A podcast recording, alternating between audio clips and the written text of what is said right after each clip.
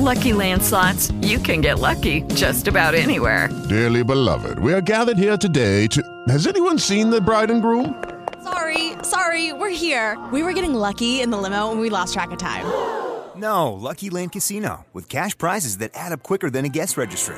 In that case, I pronounce you lucky. Play for free at LuckyLandSlots.com. Daily bonuses are waiting. No purchase necessary. Void were prohibited by law. 18 plus. Terms and conditions apply. See website for details. Canale YouTube di Luigi Gaudio.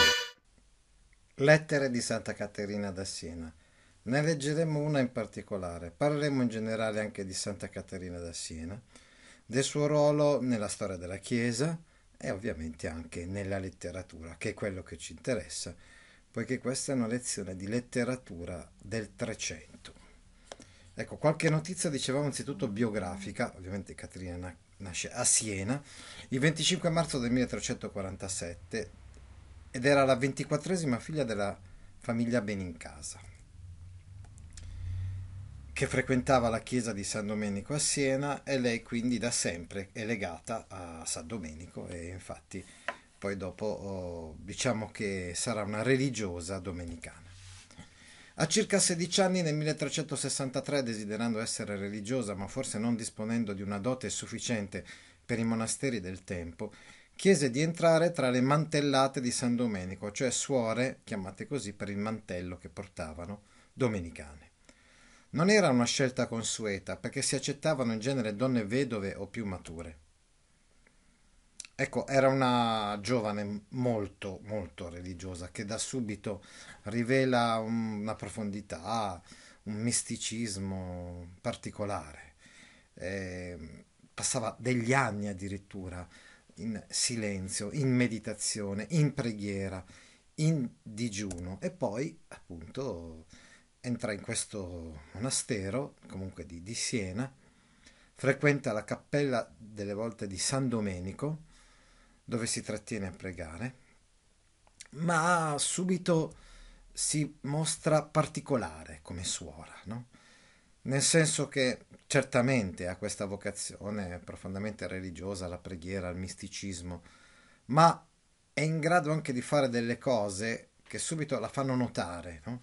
come infermiera, come consigliera, come maestra di vita spirituale all'interno della piccola comunità, poi mediatrice di pace, anche con un orizzonte ben più ampio.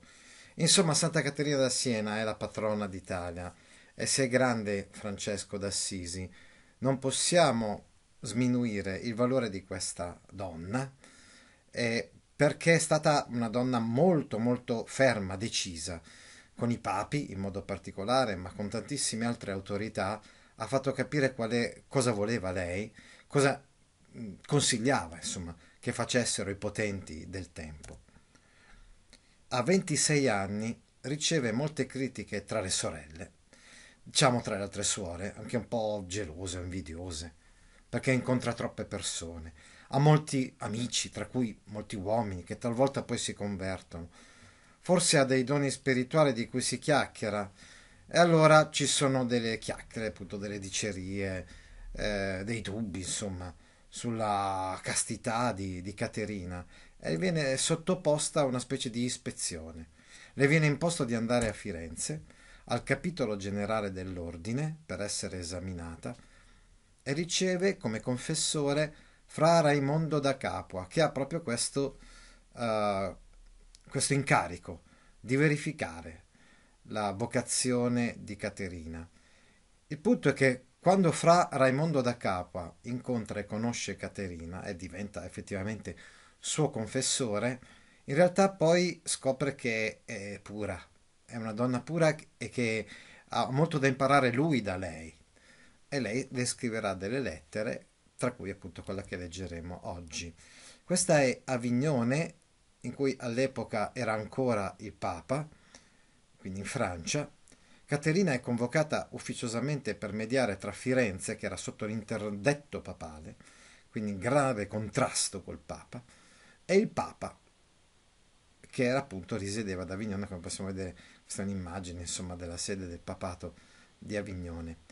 E così lei prima manda alcuni suoi discepoli ad Avignone intermediari, no? ma poi Caterina stessa li raggiunge di persona il 18 giugno del 1376. In quello stesso anno, il 13 settembre, Gregorio XI parte per l'Italia ed è evidente, insomma, il ruolo importante che svolge Caterina nel convincere Gregorio XI ad andare a Roma, in Italia. Qui si giocano delle sorti decisive nella storia della Chiesa, nella storia dell'Europa del Trecento, con Caterina che spinge per il ritorno del Papa a Roma, attraverso, dicevamo, la sua influenza, le sue lettere, lei così piccola, così insignificante, una piccola suora, però svolge un ruolo importante. Per esempio, a 30 anni, nel 1378, è inviata dal Papa a Firenze per nuove trattative ma il 27 marzo muore Papa Gregorio XI e è eletto Papa Urbano VI, che è italiano, sotto la minaccia della folla di Roma che rivendicava un Papa italiano dopo tanti papi francesi che si erano succeduti più o meno dal 1305 fino appunto a quest'anno qui, al 1378. Tuttavia, dopo l'elezione, Urbano VI diventa dispotico, intrattabile oltre ogni dire.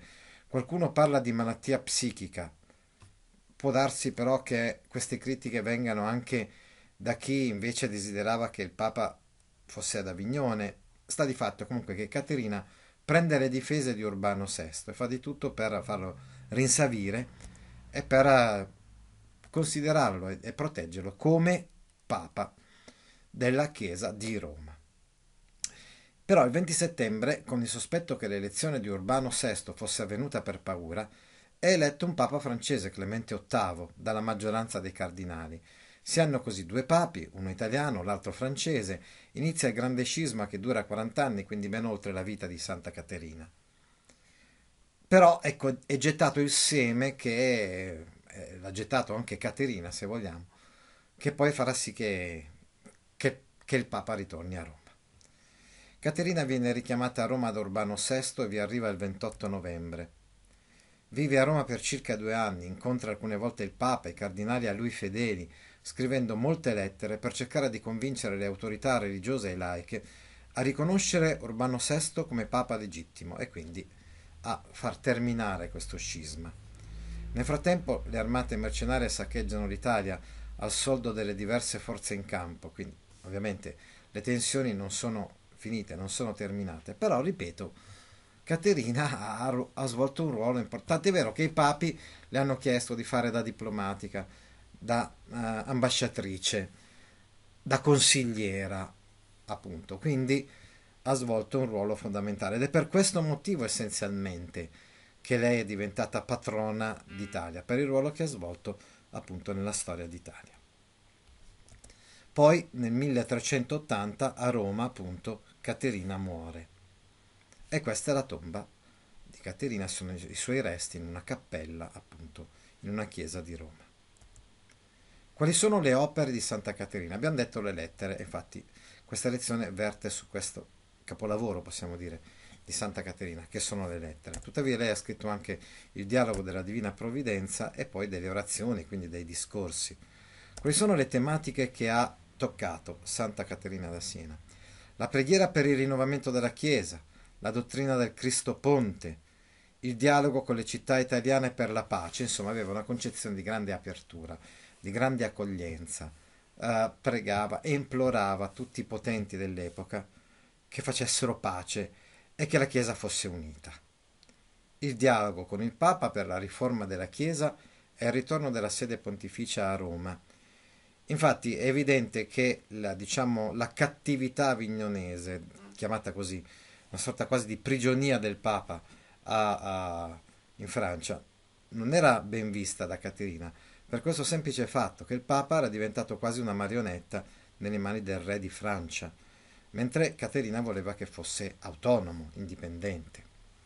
Ovviamente, a parte queste tematiche, ce n'è anche un'altra, no? che è appunto quella che troviamo in questa lettera. Ecco, proprio come esempio significativo di questo aspetto mistico che completa insomma le tematiche delle lettere di Santa Caterina da Siena, leggiamo adesso questa lettera che lei scrive a frate Raimondo da Capua, raccontandole sicuramente un, una sua esperienza, però è la testimonianza anche di come lei sia diventata lei stessa l'insegnante e quindi punto di riferimento per quello che avrebbe dovuto essere il suo inquisitore, tra virgolette, il suo ispettore, chiamiamolo così. Almeno questo per intento delle sue sorelle un po' invidiose e gelose. Il motivo per cui noi leggiamo una lettera di questo genere è anche per coglierne da un punto di vista formale, poiché noi facciamo letteratura, gli aspetti di intensità, di espressività forte di queste lettere.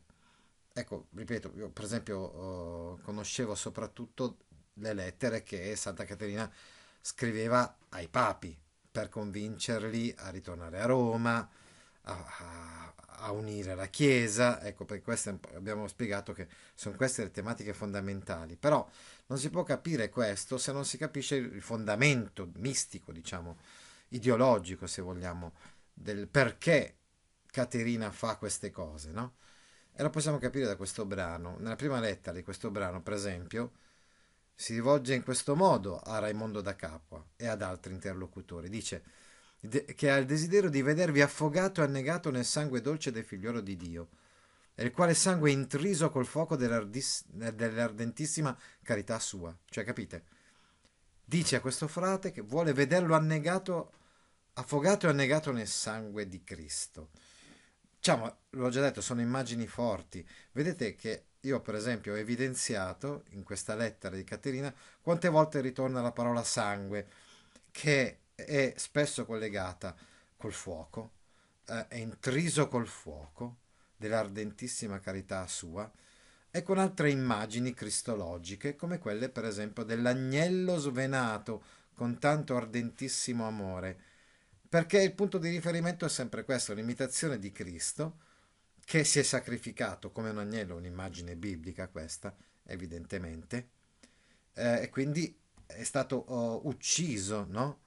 Per amore. Dico che se non fuste annegati nel sangue non perverreste alla virtù piccola della vera umiltà. E qua ci viene in mente un po' San Francesco, no? che era anche lui molto radicale su questa questione dell'umiltà. No? Dice Caterina, per ottenere questa umiltà bisogna essere annegati nel sangue, cioè bisogna essere compartecipi della passione di Cristo. E così ancora così voglio che vi serrate nel costato aperto del figliolo di Dio, il quale è una bottiga aperta piena d'odore. È un'immagine forte, no? Perché anche questa è un'immagine che viene insomma da Vangelo. Quando uh, Cristo è stato trafitto nel fianco, nel costato, e da lì usciva sangue e acqua, anche qui sangue e acqua sono presenti, no? Anche in questa lettera di, di Caterina. Ed è una bottiga aperta piena d'odore cioè queste cose che a noi risultano quasi orrende, orribili, no? questi particolari quasi macabri, invece per Caterina sono il mezzo, lo strumento attraverso cui si attua questa compenetrazione fra l'uomo e Cristo. Il buono e dolce Gesù, sangue e fuoco ancora. Infine che vediamo spargere il sangue con dolci e amorosi desideri. Tutta questa premessa è utile per capire poi il racconto che lei fa infatti, dice Padre Dolcissimo, si rivolge a questo frate Raimondo da Capua, raccontandole che dice ho cominciato già a ricevere uno capo nelle mani mie, cioè ho fatto già esperienza di questa radicalità, insomma, perché ho ricevuto una testa nelle mie mani, cioè anticipa, una specie di prolessi, quello che spiegherà dopo, cioè che ha accompagnato un condannato a morte nel giorno della sua esecuzione, questo condannato è stato decapitato e quindi lei poi ha preso la sua testa. E questa cosa comunque lei l'ha vissuta come, appunto vi dicevo, un immedesimarsi nella passione di Cristo e quindi per lei non è stata qualcosa di orrendo, di orribile, anzi, come vedremo addirittura è stata contenta di, di, di essere macchiata del sangue di questo condannato a morte perché si è attuata così questa compartecipazione. Ecco allora dice andai a visitare colui che vi sapete, cioè dice frate Raimondo da Capo, andai a visitare questo condannato a morte e fecemisi promettere per l'amore di Dio che quando venisse il tempo della giustizia io fusse con lui, Cioè, praticamente, Ellie ricevette tanto conforto dalla visita di Caterina e consolazione che si confessò e disposesi, si dispose molto bene e si fece promettere da Caterina che il giorno dell'esecuzione lei sarebbe stata vicino a lui. E così promisi e fece effettivamente. Poi la mattina, cioè la mattina di quel giorno in cui lui stava per essere, insomma, decapitato, abbiamo detto, innanzi alla campana, prima che suonasse la campana, Andai a lui, ricevetti grande consolazione, menalo a udire la messa, lo condussi ad udire la messa, ricevette la Santa Comunione, la quale mai più non aveva ricevuta. Era quella volontà accordata e sottoposta alla volontà di Dio. Quell'uomo, quel disgraziato, quel poveraccio che stava per morire, però va alla morte consolato, insomma, sottoposto alla volontà di Dio, no? eh, insomma, dice, infatti, lei dice, cerca di confortarlo e lui si fa confortare no? da questa, uh, d- dalle parole eh, di Caterina. No? E quindi lo accompagna e diceva io andrò tutto gioioso e forte e parrammi mill'anni che io ne venga. Cioè, addirittura questo condannato a morte, vedete alla fine di questa slide, dice sarò ben contento di andare, non vedo l'ora anzi che arrivi il momento del mio trapasso, perché sarà un trapasso verso una vita migliore, così le dice, le dice Caterina. E infatti Ellie Jones, come un agnello mansueto, ancora ritorna questa immagine di, eh, cristologica, insomma, di un agnello sacrificato. E vedendomi cominciò a ridere, vedendo Caterina, il condannato era felice e volse, volle, che io gli facesse il segno della croce, e ricevuto il segno, dissi. Giù, eh, a questo punto Caterina disse, giuso alle nozze. Non avere paura, fratello, no? vai giù alle nozze, cioè congiungiti con Dio, no? fratello mio dolce, che te stessa sarai alla vita durabile, fra pochissimo tempo tu sarai ne- nella vita eterna, cioè sarai nel paradiso. Posesi giù con grande mansuetudine, a questo punto questo condannato a morte affronta appunto questa esecuzione capitale con grande mansuetudine, prima aveva detto come un agnello mansueto, mansuetudine, no? Cioè praticamente si è attuata questa compartecipazione, cioè così come era stato condannato a morte e ucciso violentemente Cristo, così lui è contento quindi questo condannato a morte di partecipare no, alla, alla sofferenza di Cristo. E io gli distesi il collo e chinami giù e rammentali il sangue dell'agnello. Lui si pose giù, qua dice, ma pensate che addirittura qualche riga prima lei, Caterina, dice posimi giù e distesi il collo in sul ceppo.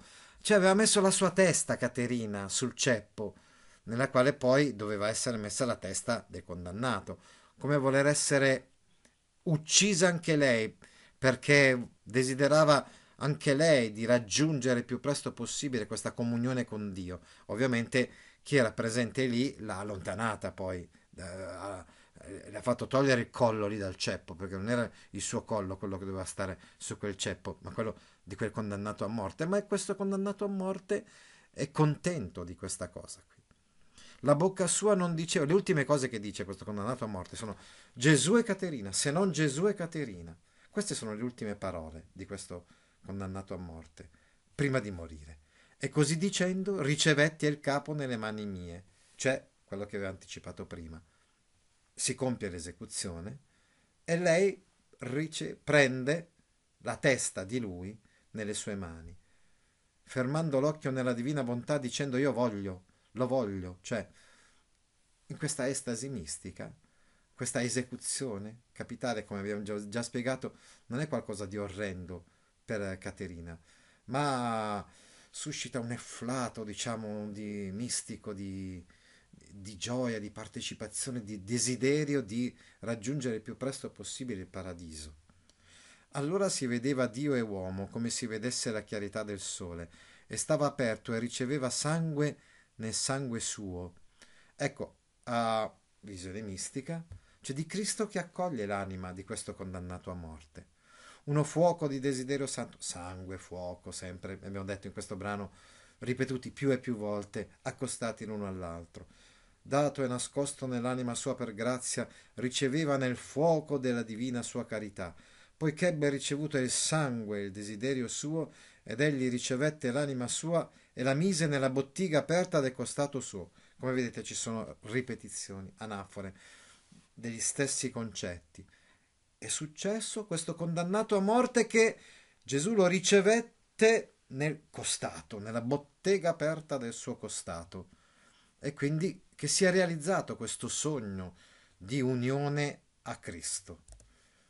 Oh, quanto era dolce e inestimabile vedere la bontà di Dio, con quanta dolcezza e amore aspettava quell'anima partita dal, col- dal corpo, quando venne entrare dentro nel costato bagnato nel sangue suo, che valeva per lo sangue del figliuolo di Dio. Ecco, avevamo detto il sangue di, eh, di questo condannato su Caterina e per lei immagine valeva per lo sangue di Cristo, del figliolo di Dio. Così ricevuto da Dio, per potenza fu potente a poterlo fare, e il figliuolo, sapienza, verbo incarna- incarnato, gli donò e fece ripartecipare al crociato amore. Cioè Cristo dona a quest'uomo, a questo condannato a morte, ma morto in grazia di Dio, di poter partecipare alla sua passione sulla croce, col quale egli ricevette la penosa e obbrobriosa morte. Perché la morte di Cristo è stata una morte tremenda, orrenda, orribile, dolorosa, penosa, obbrobriosa, umiliante come era la morte sulla croce, che eh, prevedeva appunto che il condannato a morte eh, soffrisse delle pene terribili per l'obbedienza che egli osservò del Padre e inutilità dell'umana natura e generazione. Ma Cristo aveva fatto tutto questo, era andato incontro a questa sofferenza per la salvezza dell'uomo. E poi ancora, andando verso la fine della, della lettera, l'anima mia si riposò in pace e in quiete, in tanto odore di sangue.